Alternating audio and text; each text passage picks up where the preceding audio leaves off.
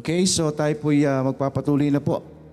Let us uh, all stand at buksan po natin ang atin pong mga Biblia sa book of Hebrews. Hebrews chapter 10 verses 26 to 28 ang atin pong uh, babasahin. Hebrews chapter 10 verses 26 through 28. Ready? Read. For if we will, if we sin, sin willfully after that we have received the knowledge of the truth, there remaineth no more sacrifice for sins, but a certain fearful looking for of judgment and fiery indignation, which shall devour the adversaries. He that despised Moses' law died without mercy under two or three witnesses.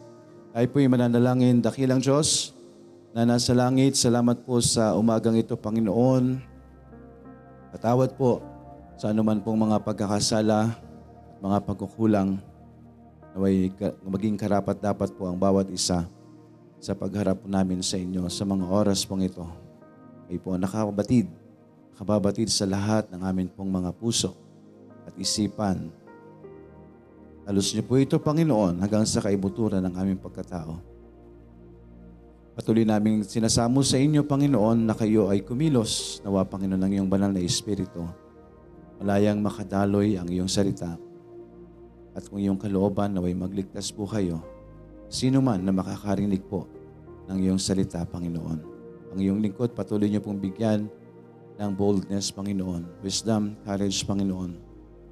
Galing sa inyo lang at ang bawat isa din pong makakapakinig, paunawaan po sa lahat ng amin pong pag-aaralan. Higit sa lahat, Panginoon, pagkuloban niyo akong patuloy ng boses na hiram para sa pangangaral. Maraming maraming salamat po. Sa inyo po namin patuloy na ipinagkakatiwala ang lahat, ang mga oras na ito. At ang aming mga sitwasyon, sa inyo po namin patuloy na ipinagkakatiwala. Kayo na po ang bahala, Panginoon. Wala kaming magagawa kung wala kayo sa aming piling, Panginoon. Maraming maraming salamat po. Pinupuri ka po namin at inihiling namin ang lahat ng aming pong mga dalangin sa pangalan ni Jesus na aming Panginoon at tagapagligtas. Amen. Muli tayo po ay uh, magpapatuloy sa atin pong uh, uh, pag-aaral. Itong atin pong pinag-aaralan is nandun na po tayo sa part 2 and ang part 2 is the practical teachings and exhortation. So ngayon nandito po tayo sa 3 Roman numerals under this. Roman numeral number 1, privileges. Yan po nasa chapter 10 verses 19 to 21. Under that, we have letter A, capital A, by having the boldness to enter into the holiest. Letter B, by consecrating a new and living way through his flesh. Letter C, by having the high priest over the house of God. Roman numeral number 2, persuasions. So let us draw near. Let us draw near. Yan po yung ating capital A.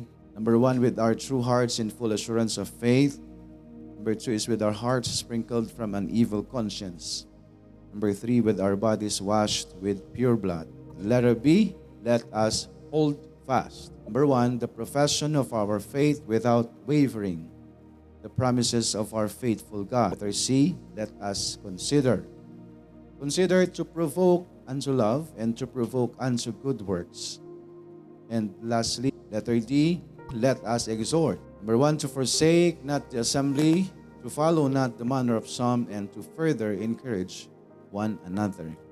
So nandito po tayo sa verses 26 through 31 pero ang atin pong matatalakayin ngayong umaga ay ang uh, verses 26 through 28 lang. Ito po yung Roman numeral number 3, precautions. Number 1 po natin is privileges, number 2 is persuasions, and number 3 is precautions. Ano po yung precautions? Precautions, a measure taken in advance to prevent something dangerous. Sabi nga, paalala, warning. Okay? Para maiwasan po natin ang mga bagay na, na hindi na mangyari po sa atin. Amen? So ito po is precautions, ito po yung mga babala. Babala po ito sa atin ng salita ng Diyos, primarily para sa atin pong mga may relasyon na. Amen? Para sa atin pong mga ligtas. And at the same time, this is a warning as well para sa mga taong wala pa pong tamang relasyon sa Diyos, doon po sa mga taong wala pang karunungan sa salita ho ng Panginoon. Because alam naman po natin, no, kapag salita ng Diyos ang uh, pinag-uusapan, napakarami po ng dahilan ng tao. No, kapag salita ng Diyos na po ang ating ipinapasok, busy na po ang tao. Kapag salita na ho ng Diyos ang ipinapasok natin, parang wala nang pakialam ang tao. Nakakalimutan natin na tayo po'y nabubuhay dahil sa Diyos. Nakakalimutan natin na tayo po'y nagpapatuloy dahil sa Diyos. Dahil sa biyaya ng Panginoon, dahil sa kanyang kalooban sa bawat isa ho sa atin. So lahat po tayo is under the grace of God. Whether you are having or whether you are saved or not. Lahat po tayo ay nasa biyaya ng Diyos. Lahat po tayo ay nandun pa ho sa habag ng Panginoon. Kaya nga po, uh, sinasabi ho, di po ba na ng salita ng Diyos or pinapangaral ho natin na malapit na ang dumating ang Panginoon, pero ang sagot ng tao sa atin na ang tagal nyo nang sinasabi yan. So ang question lang po natin, kapag dumating po ba ang Panginoon, nakakasiguro ho ba tayo na sa langit po tayo? Kapag dumating na ho ba yung Panginoon na minamadali nating dumating kasi ayaw nating maniwalang darating na ang Panginoon. So ang question ho is, kapag dumating ho ba ang Panginoon, may kasiguruhan po ba tayo na tayo po'y makakapiling ng Panginoon? Because kung wala tayong kasiguruhan ng relasyon natin sa Panginoon, kasiguruhan po natin ang kaparusahan na ipapataw po ng Diyos sa mga taong hindi sasampalataya sa Kanya. So mga kapatid, precautions, paalala po, babala para maiwasan po ang isang bagay. No? Para hindi ho natin maranasan ang isang bagay. So when we say precautions, alam ho natin na kapag binabalaan ka, alam natin ang mangyayari ay masama. Kapag may nakita kang caution, di po ba? Anong gagawin mo? Mag-iingat ka na When you, when, kapag nakarinig ka ng precautions, ibig sabihin ito'y paalala sa iyo ahead of time. No? Precaution is a warning. Ito po ay sinasabi ho sa isang tao ahead. Hindi during. Kaya po ito mga kapatid, para ba, sa bawat isa ho sa atin, na ito po ay paalala po, unang-una, sabi nga primarily para sa atin ho na nagsasabing ligtas. Okay, ito'y paalala po sa atin. At gayon din ho sa bawat isa na wala pang tamang relasyon sa Panginoon. Again, tayo po lahat ay sakop. Tayo po lahat ay nandun pa ho sa habag ng Panginoon. Again, tayo po ay nandito sa grace period. Amen po. Nasa grace period ho tayo at yan po'y madadaanan din ho natin sa atin pong pag-aaral. So ang atin pong tatalakayin ngayong umaga ay sa uh, verses 26, 27, and 28. And this afternoon, ipagpapatuloy natin siya sa 29 hanggang 31. So sa precautions po, yan po ay nasa 26 to 31. Meron ho tayong dalawang bagay under precautions. Letter A is warning against deliberately and persistently sinning warning against deliberately and persistently sinning. When we say deliberately, sadya, talagang hinahamon mo ang Diyos. Sinasadya ho natin. Persistent, talaga naman. Continuous. Walang uh, patid. Walang habas. Di po ba? So this is a warning. Letter A is warning against deliberately and persistently sinning sa verses 26 to 28. And letter B, warning against dishonoring the Son of God. At yan po yung pag-aaralan natin mamayang hapon, yung letter B. So mamaya na ho natin bigyan ng pansin ang pangalawa. So unahin po natin itong letter A under precautions.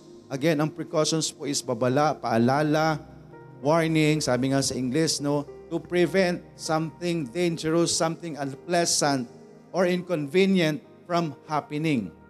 Para maiwasan ho nating mangyari sa atin. So this is number 3 Roman numeral precautions. Letter A po is warning against deliberately and persistently sinning. So dito po, sa verse 26, makita ho natin, For if we sin willfully, again, kapag sinabing willful, eh talaga naman pong meron, mo, meron ka ng bahagi. No? With your knowledge. Naniniwala po ba kayo na may mga kasalanan na alam natin? Iba po yung kasalanan na, na, na hindi mo namalayan. Nahulog ka sa kasalanan. Pero iba ho yung willfully or willful sin na kasalanan na alam mong kasalanan pero wala kang habas gawin. Wala akong pakialam. Alam niyo po yon, wala tayong pakialam. Kung tayo noon bago naligtas, so meron tayong mga ganyang case. Hindi kasi pwede natin sabihin na, ay hindi ko alam na kasalanan to. Alam na alam natin kasalanan. Ako, sa sarili ko, alam kong mga kasalanan yun yung ginagawa ko noon, pero ginagawa ko. Kasi bakit? Wala tayong pakialam. Amen po. So dito po mga kapatid, unang-una nga po, eh, babala po ito para sa atin. For if we sin willfully after that we have received, kaya nga po ito is primarily para sa atin. Sabi po sa verse 26a, For if we sin willfully after that we have received the knowledge of the truth, there remaineth no more sacrifice for sins. For letter A, capital A, warning against deliberately and persistently sinning. So again, this is precautions. So number one po, verse 26a, do not turn from the truth. Amen? Do not turn from the truth. So ano po yung sinasabing truth? Sabi ho sa 26, For if we sin willfully, after that we have received the knowledge of the truth. So ito po primarily para sa mga ligtas. Because sabi po dyan, we have received the knowledge of the truth. Tinanggap na natin yung katotohanan. So this is pertaining primarily sa kaligtasan. This is pertaining primarily doon sa gospel of the Lord Jesus Christ. Amen. So alam ho natin na ang ating Panginoong Jesus ang nagsakripisyo para sa atin pong mga kasalanan. So babala po sa atin na dapat ho wag natin pong tatalikuran ang katotohanan. Kung ligtas ka na po, manatili ka na dyan. Do not turn from the truth regardless kung anong nararanasan. Amen po? So precautions, babala po sa atin para hindi natin maranasan yung mga bagay na maaaring maranasan po natin because alam naman po natin na yan po ang batas ng Diyos, yan po ang kalakaran ng Panginoon. Hindi po nawawala po ang kalakaran ng Diyos. Though, we are under the grace of God. Doon nasa biyaya tayo ng Panginoon, pero implemented pa rin ho ang batas ng Diyos. Tandaan natin. Naniniwala po ba kayo? Hindi ho tinanggal ng Diyos ang batas niya. Kaya nga sabi ng Panginoon, Love thy Lord, the love the Lord thy God. Diba? Ano ginawa ng ating Panginoon doon sa Ten Commandments? Dinivide, kinompress niya into two. Love God above all. Yun ang unang commandment. At ang pangalawang commandment ng Diyos, sabi niya, love thy neighbor as thyself. Bakit? Kinompress ng Panginoon. Yung, uh, yung pong uh, unang uh, mga kautosan ng Panginoon patungkol sa Diyos. Yung pangalawang mga sumunod, lahat naman yan patungkol sa tao eh. Thou shalt not kill, thou shalt not steal. Thou, di mo ba? Thou shalt not covet thy neighbor's good, thou shalt not covet thy neighbor's wife. Amen? Honor thy father and thy mother. So lahat po yun, yung pangalawang kautusan, love thy neighbor as thyself. Pero yung una, or love God above all. Hindi ko tinanggal ng Panginoong Jesus. Pero, anong ginawa niya? Kung merong law of Moses, nilagyan niya ng biyaya. Nilagyan niya ng biyaya. Kaya mga kapatid, tayo bilang mga ligtas, precautions, bawala, paalala po sa atin, do not turn from the truth. Huwag na huwag kayong magbabalak na lumayo, tumalikod sa katotohanan. Do not turn from the truth, warning against deliberately and persistently sinning. Sinasadya ho natin. So ang babala po sa atin, huwag na nating tatalikuran yung katotohanan. Nang sa gayon, hindi ho natin maranasan po ito, no? Yung sinasadya natin yung pagkakasala, mga kapatid, naligtas na ho tayo. Amen po. Niligtas na ho tayo ng ating pong Panginoon. So kapag nararamdaman natin na nandyan na ho ang kaaway, tinutokso na ho tayo ng kaaway, tayo na po yung lalayo because hindi ho tayo lalayuan ng kasalanan. Ang kasalanan po ay patuloy tayong susundan. Amen? Patuloy ho tayong lilinlangin. So nandyan po ang kaaway para patuloy tayong linlangin. Pero ang sabi ho sa atin ng salita ho ng Diyos, wag ho tayong lalayo sa katotohanan. No? For if we sin willfully after that we have received the knowledge of the truth, sabi po dito, ano ho yung patungkol dyan? Ano yung katotohanan? Yan po ang katotohanan ng salita ng Diyos and primarily that is the Word of God pertaining to the gospel of the Lord Jesus Christ. Alam na alam naman po natin na ang uh, halos lahat, no, kahit paikot-ikutin ho natin ang salita ng Diyos, halos lahat po patungkol po yan sa kaligtasan na ibinigay ng ating Panginoong Hesus. Amen po. In the, in the Old Testament, no, sa mga, mga binigay ho ng propeta in the Old Testament, lahat po yan ay pertaining to the Lord Jesus Christ. Amen po? At yung pinag-aaralan po natin right now, no? Itong book of Hebrews, tapos na ho tayo, but up to now, ito pa rin po, nakapaloob pa rin sa kaligtasang ginawa ng ating Panginoon. Nakaloob pa rin sa pagliligtas na ginawa ng ating Panginoon. So mga kaibigan, do not turn from the truth. Amen? Huwag tayong lalayo po sa katotohanan. For if we sin willfully, after that we have received the knowledge of the truth, sabi nga po, at dyan po papasok mga kapatid, ang number two. There remaineth no more sacrifice for sins. So again, warning against deliberately and persistently sinning. Number one, do not turn from the truth sa verse 26a. And number two, do not turn from the only hope. Yan po ang nasa verse 26b. Ano ibig sabihin po?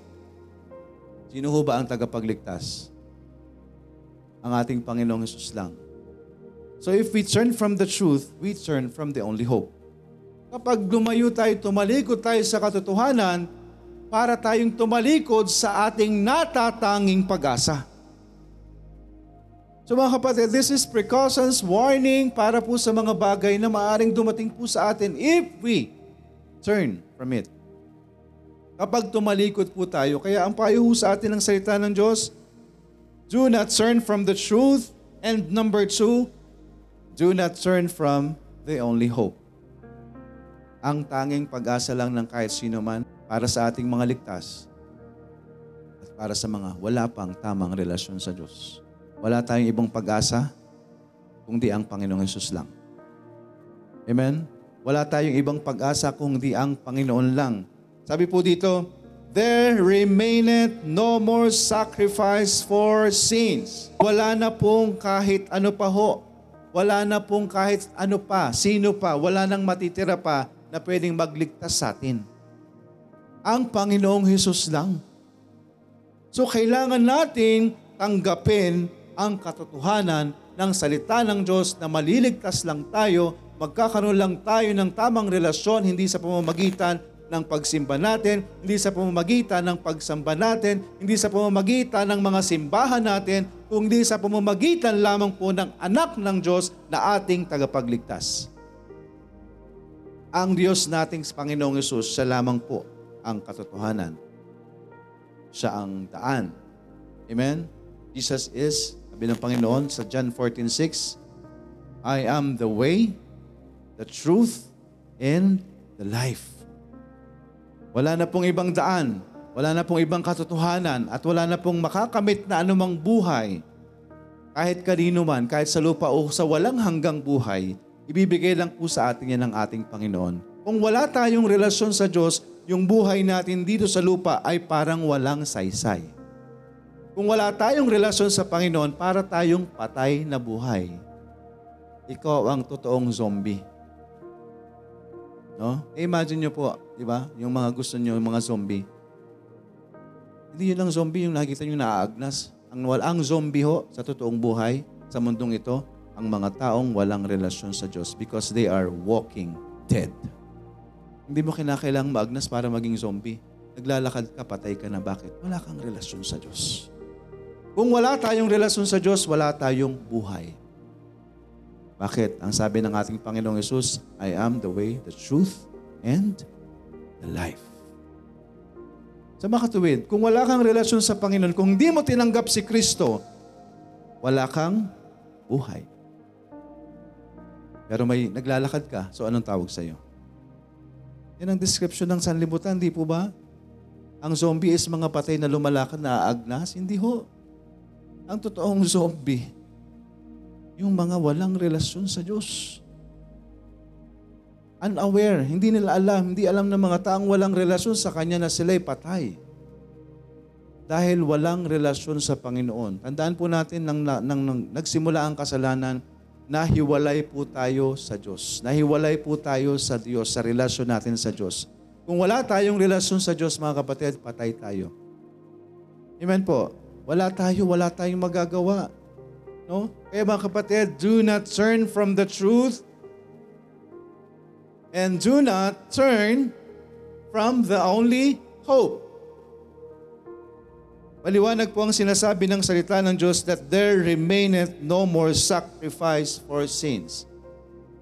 Kapag tinalikuran ho natin ang katotohanan, ang Diyos o ang Panginoon, tinalikuran natin ang the truth, which is the Lord Jesus Christ, wala ho tayong makakamit na pag-asa, wala na tayong buhay. Talagang sa pag namatay ho tayo mga kapatid, diretso na ho tayo sa kaparusahan. No? There is the wages of sin. What is the wages of sin? Ang kabayaran ng kasalanan ay kamatayan. Kamatayan, mamamatay po ang lahat ng tao. Pero ang tinutukoy yung kamatayan dyan, hindi ho yung physical death. Hindi ho yung kamatayan na hihiga sa kabaong ang isang tao. Mawawalan siya ng buhay. Maagnas po siya. That is the first death. Ang kamatayang tinutukoy ho ng salita ng Diyos is the second death. Paano mararanasan ng tao yan?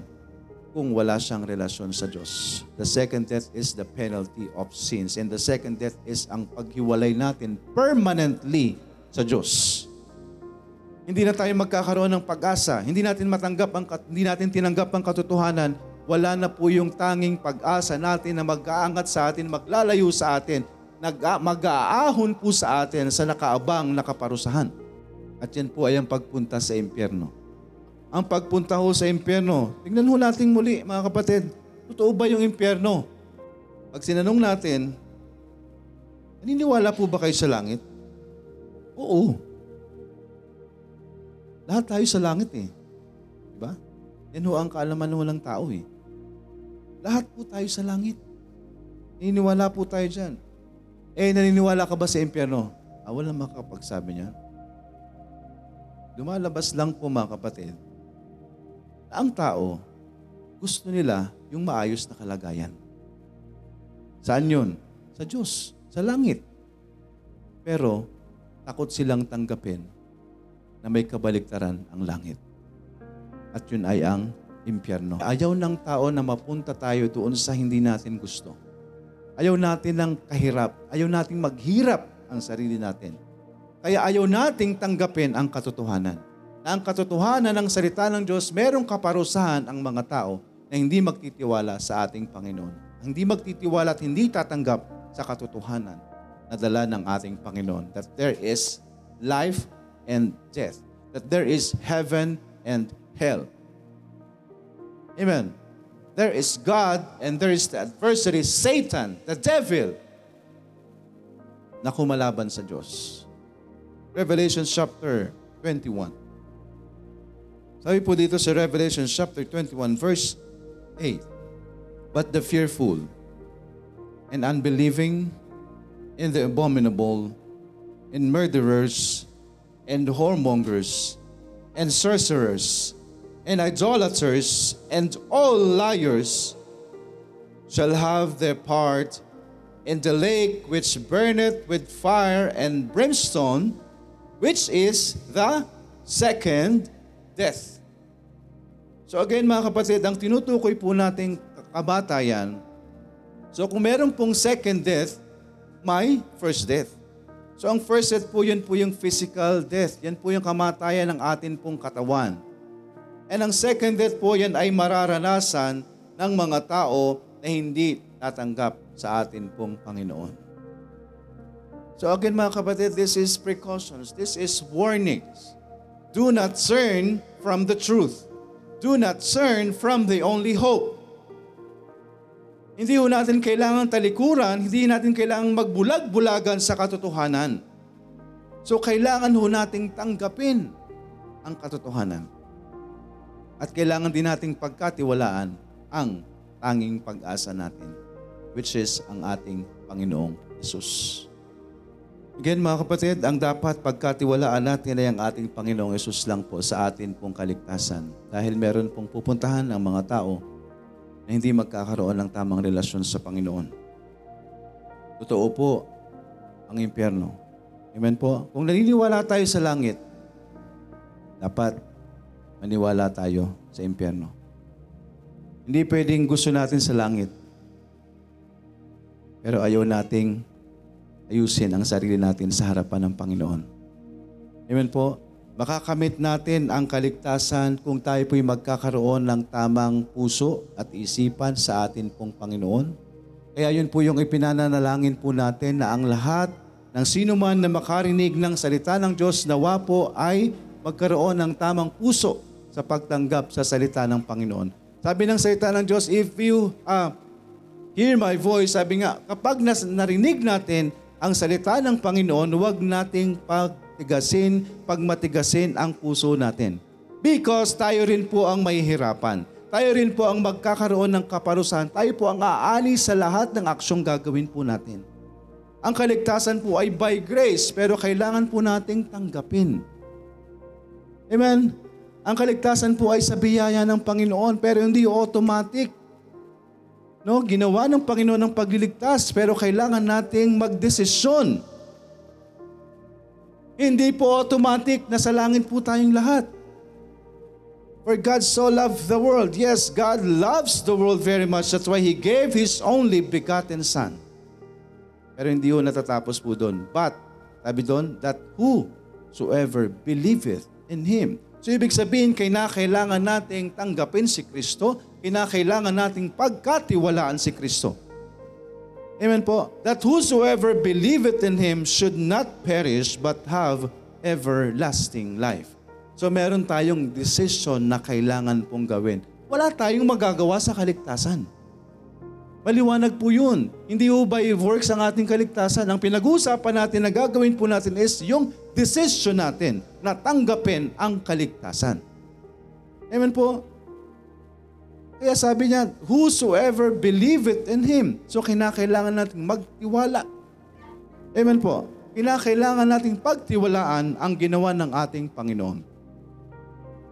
At ano pa po ang sinasabi at maliwanag ang sinasabi ng salita ng Diyos sa Matthew 7.21 na hindi ho lahat, not everyone that saith unto me, Lord, Lord, shall enter into the kingdom of heaven.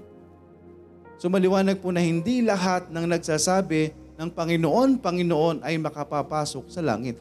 Marami po ba ang nagpe-pray? May nananalangin po, tama? Pero ang sabi ng Diyos, hindi lahat ng tumatawag sa akin ng Panginoon, Panginoon ay makakalapit sa langit, makakapasok sa langit. Amen po? Matthew 7.21 Not everyone that saith unto me, Lord, Lord, shall enter into the kingdom of heaven. Sino lang pong papasok sa langit, but he that doeth the will of my Father which is in heaven. Ibig sabihin po, hindi sapat na tumatawag tayo sa Panginoon. Hindi sapat na sasabihin natin nananalangin tayo sa Panginoon. In the first place, anong dahilan mo ng paglapit sa Panginoon? In the first place, anong ipinapanalangin mo sa Panginoon? Hindi ako nakakalimot sa Diyos. Nananalangin ako sa Panginoon. Ano ang pinapanalangin mo sa Panginoon? Lord, pahingin ito. Lord, pahingin yan. Lord, wala ako nito. Lord, kailangan ko to. Yun lang ba ang ipinapanalangin mo sa Panginoon? Nakalimutan mo ang unang-unang purpose ng ating Panginoon. Bakit siya nagpunta rito sa lupa? Jesus Christ came not to call the righteous, but sinners to repentance. Iyon po ang main purpose ng ating Panginoon eh nagbigay po ang Panginoon, di ba? Naisulat po. Eh nagpagaling po ang Panginoon, di po ba? Yes! Nagpagaling ang Panginoon for a testimony unto God. Para maniwala ang mga tao ng panahon na yon na siya'y totoong padala ng Diyos. Pero that is not the main purpose of the Lord Jesus Christ. The main purpose of the Lord Jesus Christ is to save that which was lost. So paano ka maliligtas kung ayaw mong magpaligtas? Paano ka maliligtas kung ayaw mong tanggapin na ikay makasalanan? Jesus Christ came not to call the righteous. Hindi nagpunta si Kristo dito para sa mga matuwid. Sino po yung matuwid? Yun po yung mga nagsasabing, kayo lang ang makasalanan. Anong ginawa kong kasalanan? Wala akong kasalanan ha. Ano ba yung alam nating kasalanan? Pumatay ng tao? Ano ba yung alam nating kasalanan? Namasok ng, ng bangko? Ano bang alam nating kasalanan? Yung mga malalaking kasalanan? Yung mga dapat makulong? Hindi ho. Sabi ng salita ng Diyos, For all have sinned and come short of the glory of God. So lahat ng tao ay makasalanan. Hindi lang kayang tanggapin ng individual na siya ay makasalanan. So kung hindi natin kayang tanggapin na tayo makasalanan, hindi tayo maliligtas because Jesus Christ came not to call the righteous, but sinners to repentance.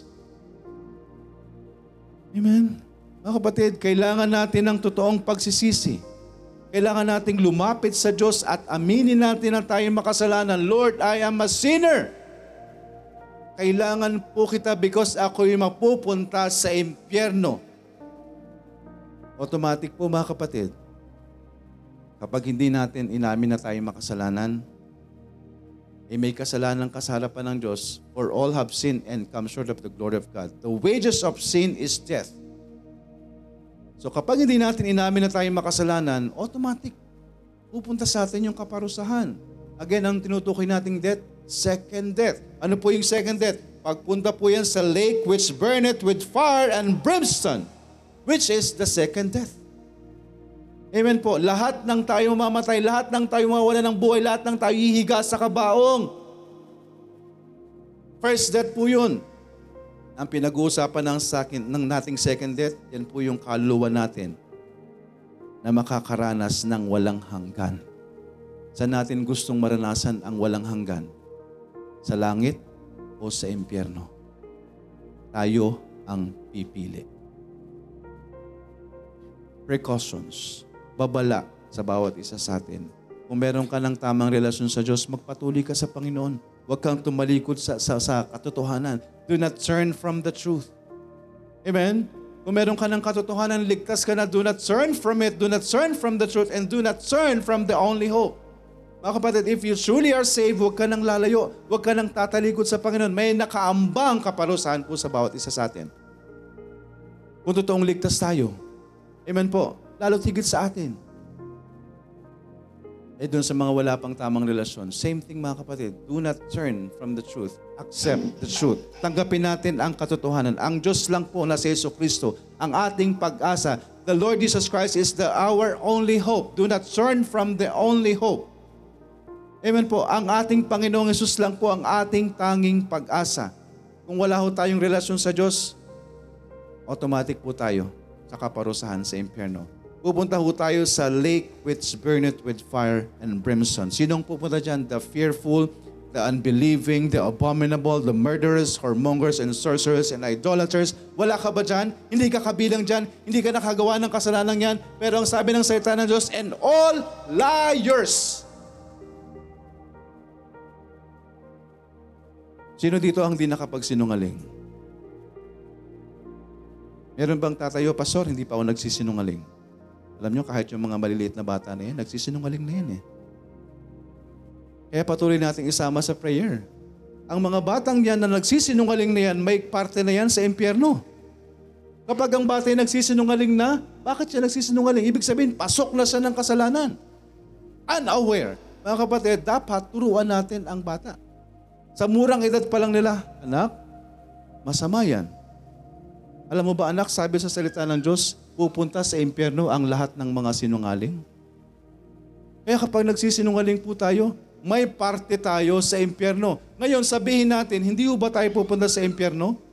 Kung inaamin natin sa parte ng buhay natin na hindi tayo nakapagsinungaling, sabihin natin ngayon sa harapan ng Diyos, hindi ako nagsinungaling. Kapag sinabi mo yan, nagsinungaling ka na. Dahil yan ang katotohanan. Mga kapatid, tanggapin natin sa hindi.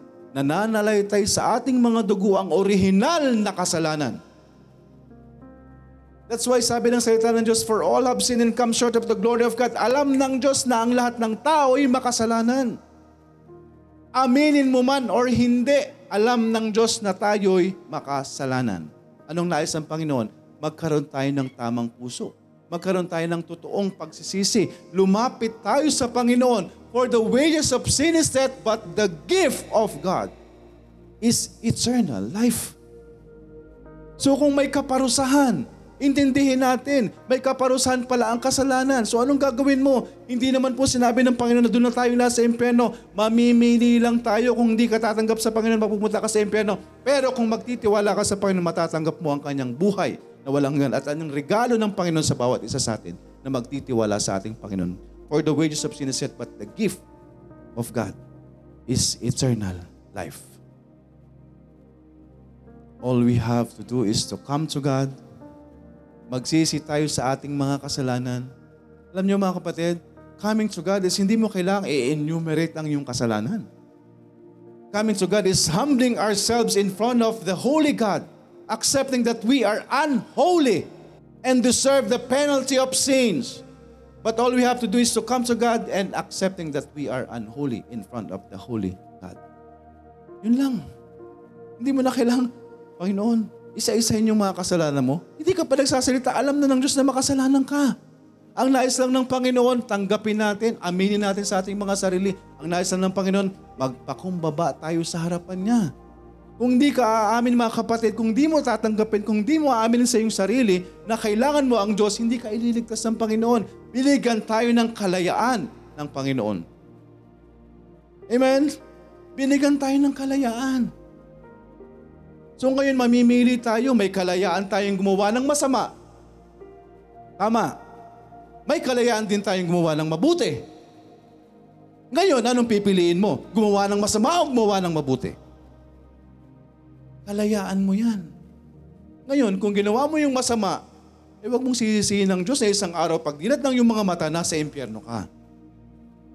Dahil ikaw ang pumili. Binigyan tayo ng kalayaan ng Diyos. It's up to us kung anong pipiliin po natin. Pagsisisi tayo sa ating mga kasalanan, pagkakatiwalaan natin si Kristo, nang sa gayoy makamit natin ang buhay na walang hanggan. Amen po. Hindi natin papansinin ang salita ng Diyos. Magmamatigas tayo sa salita ng Panginoon. Hindi natin naaminin tayo makasalanan. Huwag mong sihisihin ang Diyos sa isang araw. Pag dilat ang iyong mga mata, haharapin mo ang kaparusahan. Hatol, walang hanggang buhay sa impyerno. Right now, binigyan ka ng precautions. Binigyan ka ng warning. Binigyan tayo ng babala ng Panginoon. Anong gagawin natin? Amen po. Nasa sa atin po mga kapatid. Do not turn from the truth. Huwag nating tatalikuran ang katotohanan, whether you are saved or not. Do not turn from the truth. Why? Because turning from the truth is turning from the only hope. Do not turn from the only hope. Ang ating Panginoon. Wala tayong ibang lalapitan para mapunta tayo ng langit. Kahit ang mga gawa natin, ang mga mabubuting asal natin, kahit gaano ka pa kabait sa mundong ito, kahit gaano ka pa karaming tinulungan, kahit gaano pa kalaki ang binitawan mo para tumulong sa iyong kapwa, walang magagawa, hindi yan dadalhin ng, ng, uh, ng iyong kayamanan, hindi ka dadalhin ng iyong mga ginawa sa mundong ito para mapunta sa langit. For by grace are ye saved through faith, and that not of yourselves, it is the gift of God, not of works, lest any man should boast. Kaya ang mga tao nagmamagaling, mabuting tao ako, marami akong tinutulungan. I'm sorry to tell you, my friend, hindi yan ang magdadala sa iyo sa langit. Si Kristo lang. Kung gumagawa ka ng mabuti, eh mas mabuti, bago ka gumawa ng mabuti, ayusin mo muna ang iyong sarili sa Panginoon. Nang sa gayon, ang iyong mga ginagawang kabutihan, maging katanggap-tanggap sa Diyos. Kahit ano pang gawin natin sa mundong ito, kahit sino pang natulungan natin, kahit gaano pang karaming tinulungan natin, If we don't have the right relationship with God, that is an abominable, that is hindi katanggap-tanggap sa ating Panginoon because lahat tayo'y makasalanan. We are fall short for the glory of God. That's why mga kapatid, accepting the truth. Do not turn from the truth. Amen po. Do not turn from the only hope. Kung nandito tayo ngayong umaga, may pag-asa tayo. Why? You heard the truth. Do not turn from it. You heard that there is hope. Do not turn from it. May pag-asa pa ho, mga kapatid. Habang nabubuhay tayo, ito ang sinasabi nating totoong pag-asa, hindi kung anong pag-asa sa mundong ito.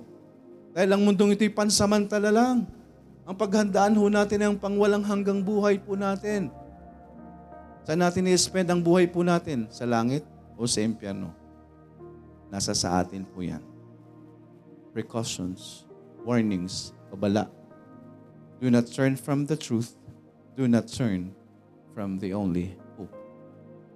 Amen po, our Lord Jesus Christ. Mga kapatid, sabi po sa 2 Peter 2.20, For if after they have escaped the pollution of, of the world through the knowledge of the Lord and Savior Jesus Christ, they are again entangled therein and overcome, the latter end is worse with them than the beginning. Alam niyo po kapag tayo, sabi ho dyan, ang sinasabi lang ho dyan, naalaman mo na yung katotohanan, narinig mo na yung katotohanan ng salita ng Diyos, at tumalikod ka sa katotohanan, mas malala ka pa kasi dun sa una na wala kang alam. Naniniwala po kayo? Sabi yun ng Proverbs, di ba? Kapag na sumuka ka, para tayong aso na kinain ng suka natin.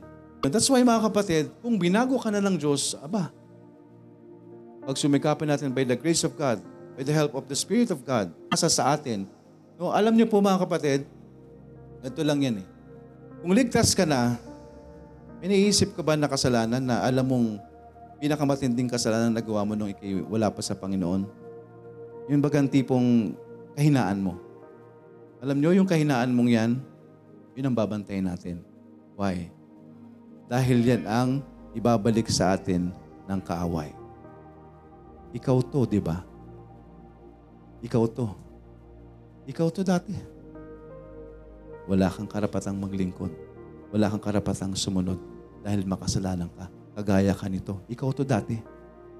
Unti-unti tayong tutuksuin ng kaaway sa bagay po na yan. Alam ng kaaway sa buhay natin kung ano ang ating kahinaan. Yan ang unang-unang target ng kaaway sa atin. Dahil doon tayo naligtas eh. Kung gaano tayo nagsisi sa Panginoon, kaya nga sabi niya ba, kayo na lang, may maliit lang naman yung kasalanan ko eh. Narinig niyo na yan? Ito, yung asawa ko mas makasalanan sa akin. Ikinumpara ang sarili sa tao. Huwag mo ikumpara ang sarili mo sa tao, ikumpara mo ang sarili mo sa Diyos. Yan ang kulang kung may masabi pa tayo.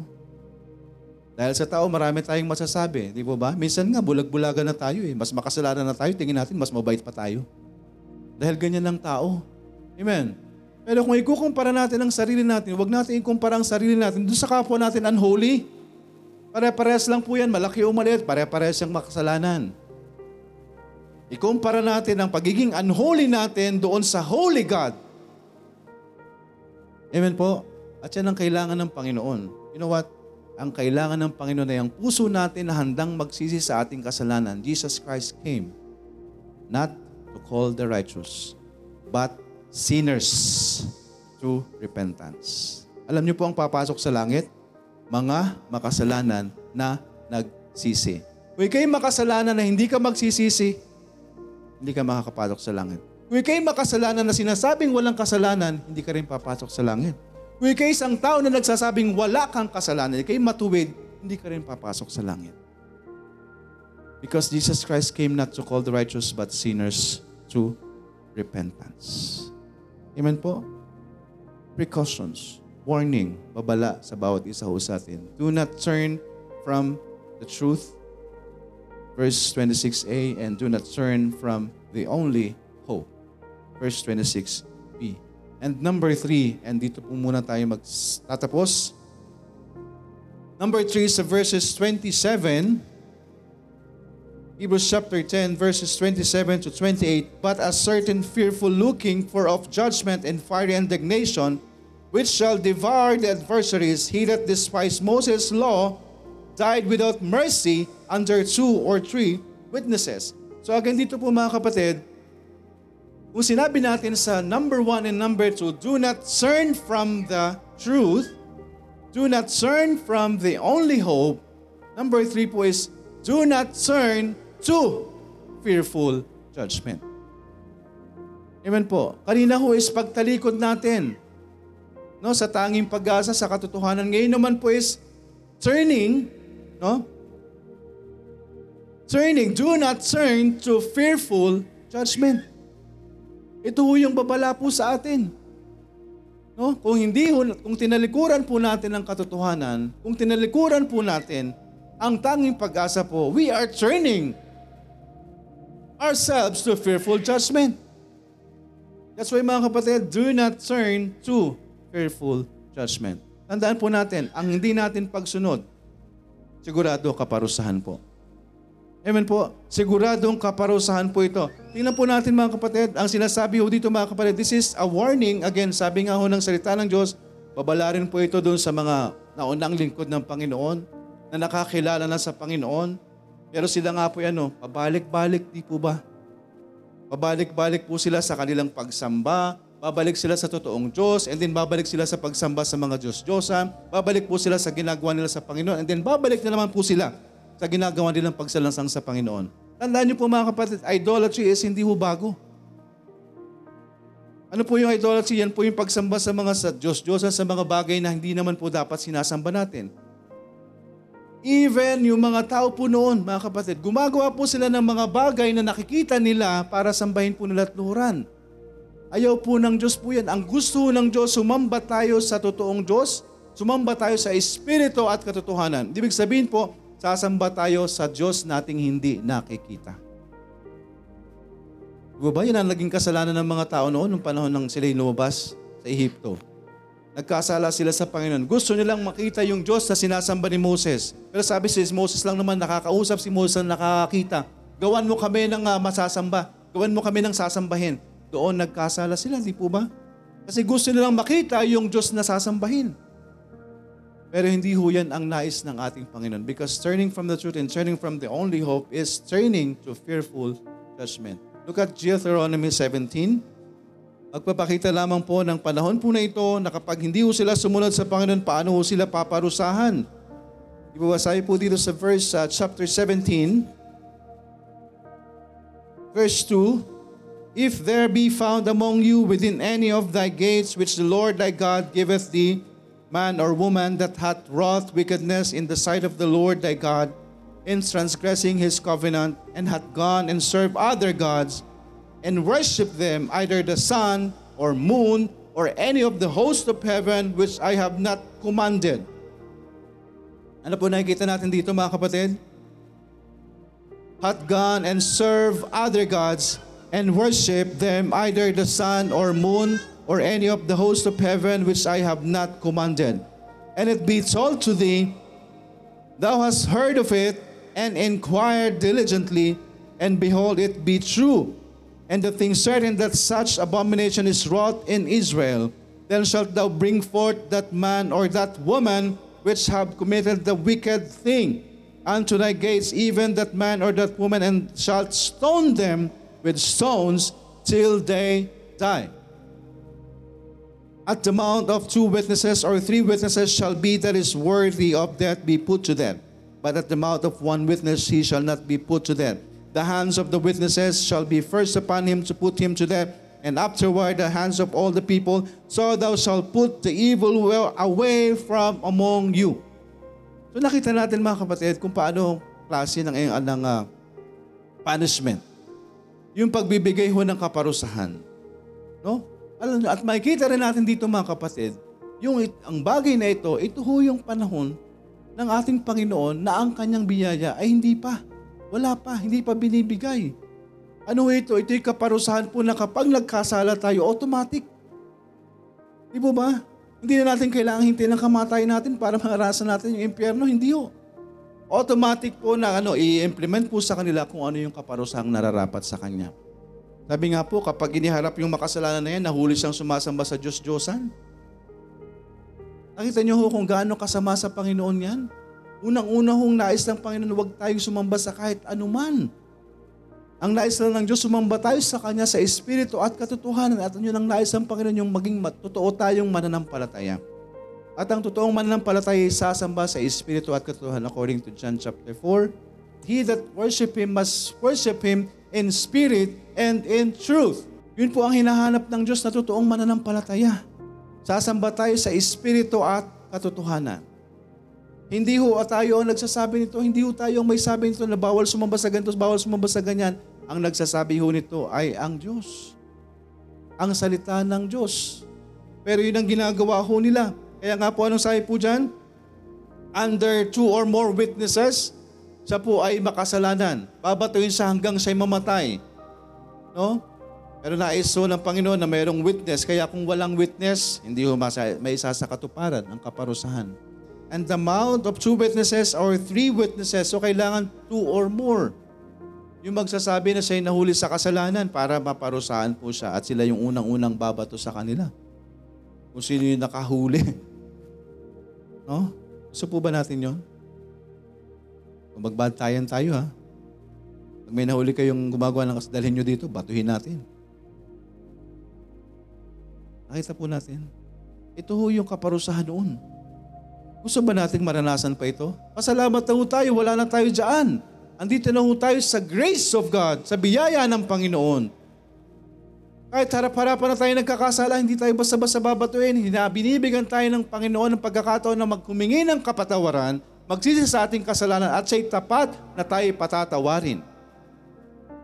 Yan na po yung biyaya ng Panginoon. Kaya ho, dapat hindi na natin po ano, tatalikuran, wag natin talikuran yung katotohanan, wag natin talikuran yung tayong pag-asa because tayo po ay nilalagay natin ang sarili ho natin. Doon sa fearful judgment, do not turn to fearful judgment, mga kapatid. Nag-aabang po sa atin ang kaparusahan, ang, ang uh, chastisement ng ating Panginoon. Kung tayo po iligtas, may chastisement ho na darating po sa atin kung anak ka ng Diyos, hayagan tayong gumagawa ng kasalanan, paulit-ulit natin ginagawa ang kasalanan, sinasadya natin ang kasalanan, aba hindi ho tayo bibigyan ng biyaya ng Panginoon. Ang, ang darating ho sa atin, fearful judgment, chastisement of the Lord. Sa atin ho, bilang tayo nabubuhay pa, andyan ho yung chastisement. Amen po? Do not turn to fearful judgment. So ito po yung nagsasabi nga ho sa atin na yung pong mas magpasalamat po tayo mga kapatid because ito hong kaparusahang binigay ho dito, ito ho yung mga bagay na ano po, ito is uh, yung, yung nagbibigay ho ng warning na ito yung mga tao na sinasadya yung kasalanan. No? Sinasadya yung kasalanan. After receiving, alam na ho natin yung katotohanan. Pero magpasalamat nga tayo mga kapatid because hindi na ho tayo sa ganyan. Wala na po tayo doon mga kapatid. Amen po? Do not turn from the truth, do not turn from the only hope, and do not turn to fearful judgment. Amen po. Wag na ho nating, alam niyo po yon, alam na ho natin na may mangyari po sa atin na ganito. May mangyari sa atin ganyan kapag gumawa tayo ng kasalanan sa Panginoon. Wag na ho nating gawin. Nang sa gayon, maiwasan na ho natin ang mga kaparusahang ibibigay po sa atin ng atin pong Panginoon. Kaya nga sabi dun sa Matthew 18, verse 16, Matthew 18, verse 16, But if he will not hear thee, then take with thee one or two more, that in the mouth of two or three witnesses every word may be established. Yan po ang nais ng Panginoon, may mga witness. Di po ba? Kahit naman po sa panahon po natin right now, di po ba? Kailangan para mapatunayan na nagkasala ang tao, kailangan ng witness. Kung walang witness, wala. Hindi mapaparusahan. Amen po. Pero sabi nga ho, hindi natin kailangan pong umantong sa ganyang bagay dahil nandun na ho tayo sa katotohanan. Amen po? Do not turn from the truth. Do not turn from the only hope. And do not turn to fearful judgment. Because there is judgment. Sa bawat isa ho sa atin, kung tayo po may relasyon na sa Panginoon, andyan ho yung chastisement, yung pagpalo sa atin ng Panginoon. Hindi ho tayo hahayaan ng Panginoon na magpatuloy po sa mga kasalanang kinukumit natin willfully. Amen? Yung, yung mga kasalanan na ginagawa natin ng hayag-hayaga, ng sinasadya natin. Amen po. Iba yung mga kasalanan na alam niyo po yun, talagang nag struggle tayo, pinagsisikapan natin, hindi tayo mahulog sa kasalanan, sa biyaya ng Panginoon. Pero yung po bagang hayagan, no, andyan ho naghihintay po sa atin ang kaparusahan.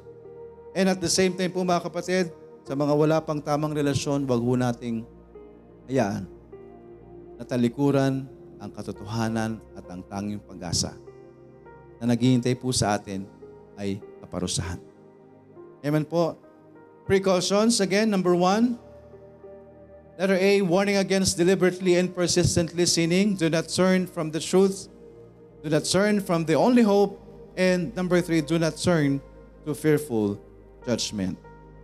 Yan po muna tayo magtatapos mga kapatid. Mamayang hapon, itutuloy po natin yung atin pong pag-aaral sa letter B, warning against dishonoring the Son of God. Tayo po yung mananalangin. Dakilang Diyos na nasa langit, salamat po sa umagang ito, Panginoon. Salamat po sa inyong salita. Kayo na po ang kumilos sa bawat isa sa amin, Panginoon. Higit sa lahat, Panginoon, sa puso ng bawat isang nakapakinig. Alam niyo po ang aming sitwasyon. Alos niyo po ang aming mga kalagayan, ang aming mga puso at isipan. Hindi man kami magsalita, Panginoon, alam niyo po ang lahat. Higit sa lahat, ang aming mga kasalanan. At alam din namin, Panginoon, kahit wala kaming aminin, kami makasalanan sa inyong harapan. Malaki o maliit man ito, Panginoon, sa iyong harapan, ito'y nananatiling kasalanan. At alam namin na may kaparusahan ang kasalanan ayon sa inyong salita. Kaya Panginoon, tulungan niyo kami, ang bawat isa, na naway huwag tumalikod sa katotohanan. Harapin ang katotohanan na kami makasalanan, na may kaparusahan ang kasalanan, at ano yung pangalawang kamatayan ang pagpunta sa kaparusahan sa impyerno. At huwag naming talikuran, Panginoon, ang tanging pag-asa ng aming kaligtasan sa pamamagitan ng iyong bugtong na anak na si Heso Kristo. Lord, tulungan niyo po kami na humantong kami sa pagsisisi.